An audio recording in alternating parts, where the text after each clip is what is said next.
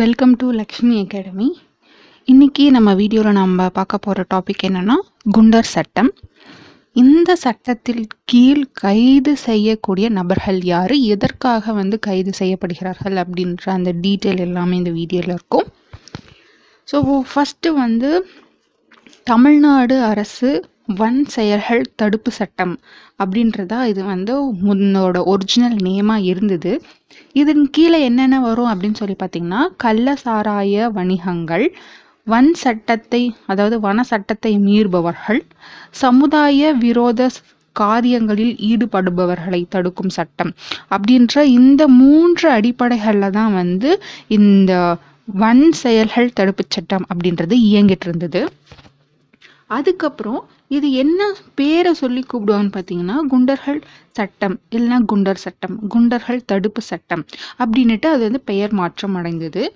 ரெண்டாயிரத்தி நாலில் இந்த திருட்டு வீடியோ சிடி தயாரிக்கிறவங்களையும் வந்து இந்த சட்டத்தின் கீழில் வந்து கைது செய்யணும் அப்படின்றத சேர்த்தாங்க. ரெண்டாயிரத்தி ஆறில் வந்து மணல் கடத்தல் குடிசை நில அகரி அபகரிப்பு செய்பவர்கள் அப்படின்று அந்த லிஸ்ட்டில் இருக்கிறவங்களையும் வந்து இந்த சட்டத்தின் கீழ் கைது செய்யணும் அப்படின்றத இந்த சட்டத்தில் சேர்த்துருக்காங்க. இது வந்து குற்றம் புரிபவர்கள் அப்படின்னு கன்ஃபார்ம் ஆயிடுச்சுன்னா அவங்க வந்து குற்றம் புரிவதற்கு முன்பே அவங்கள வந்து கைது செய்யணும். அவங்க தான் கன்ஃபார்ம் ஆயிடுச்சுல்ல? அதனால அவங்களுக்கு வந்து ஒன் இயர் அவங்களுக்கு கட்டாய சிறை இருக்கணும். ஒரு வருட கட்டாய சிறை இருக்கும். பிணை அப்படின்ற அந்த ஆப்ஷனே அவங்களுக்கு கொடுக்க மாட்டாங்க.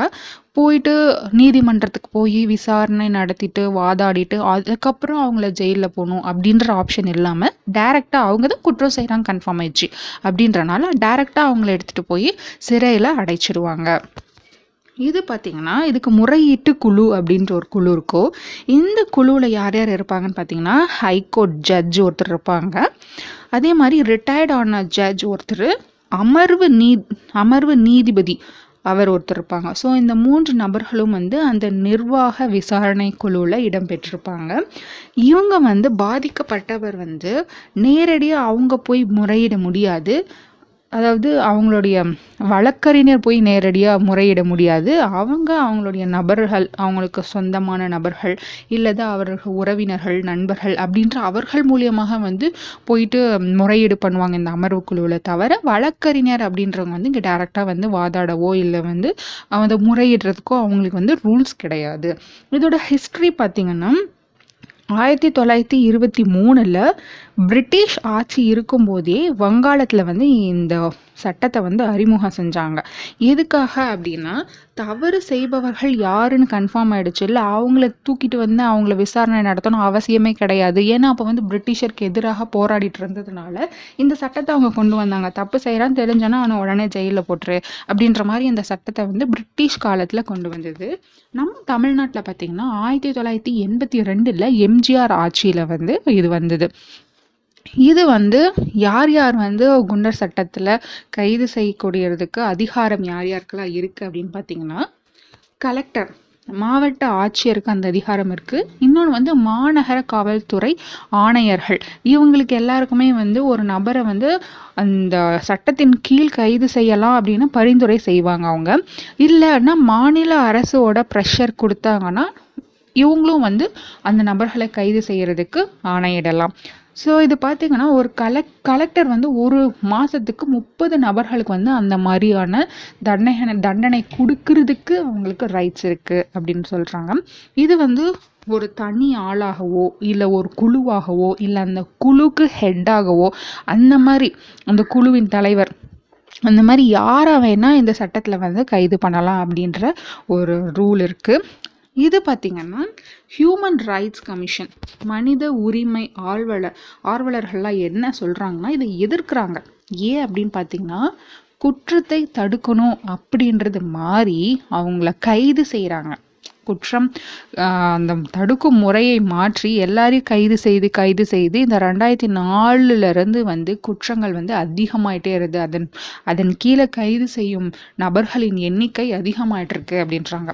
ரெண்டாயிரத்தில் பத் பதினொன்றில் பார்த்தீங்கன்னா ஆயிரத்தி முந்நூற்றி அறுபத்தி நாலு பேர் அரெஸ்ட் பண்ணிட்டு இருந்தாங்க ஆனால் இப்போ ரெண்டாயிரத்தி பதினாறில் ரெண்டாயிரத்தி எழுநூற்றி ஒன்று இருந்து இப்போ மூணாயிரத்துக்கும் அதிகமான பேரை வந்து அரெஸ்ட் பண்ணிகிட்ருக்காங்க ஸோ இது வந்து குற்றங்கள் செய்பவர்களை வந்து ஒரு அந்த எண்ணிக்கை வந்து அதிகமாயிட்டு இருக்க தவிர குற்றங்கள் தடுந்த மாதிரி இல்லை அப்படின்னு சொல்கிறாங்க அதுவும் இல்லாமல் அரசின் கொள்கையை எதிர்ப்பவர்கள் யாராக இருந்தாலும் அவங்கள வந்து இந்த சட்டத்தில் வந்து கைது செஞ்சிடறாங்க தவிர குற்றங்கள் செய்தவர்களை அரெஸ்ட் பண்ணுறது அப்படின்றது இங்கே கிடையாது அப்படின்னு அவங்க வந்து குற்றச்சாட்டுகள் வைக்கிறாங்க.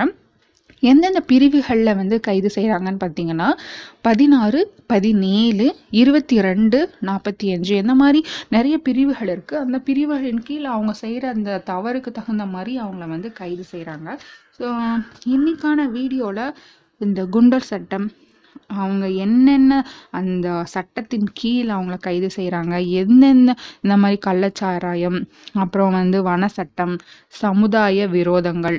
சமுதாயத்தில் அமைதியை வந்து கெடுக்கும் முறையில் யாராக செயல்பட்டாலும் அவங்கள வந்து அரெஸ்ட் பண்ணுறதுக்கான ரூல் இருக்குது அப்படின்ற எல்லா விஷயமும் இந்த வீடியோவில் நீங்கள் பார்த்து தெரிஞ்சுக்கிட்டீங்க.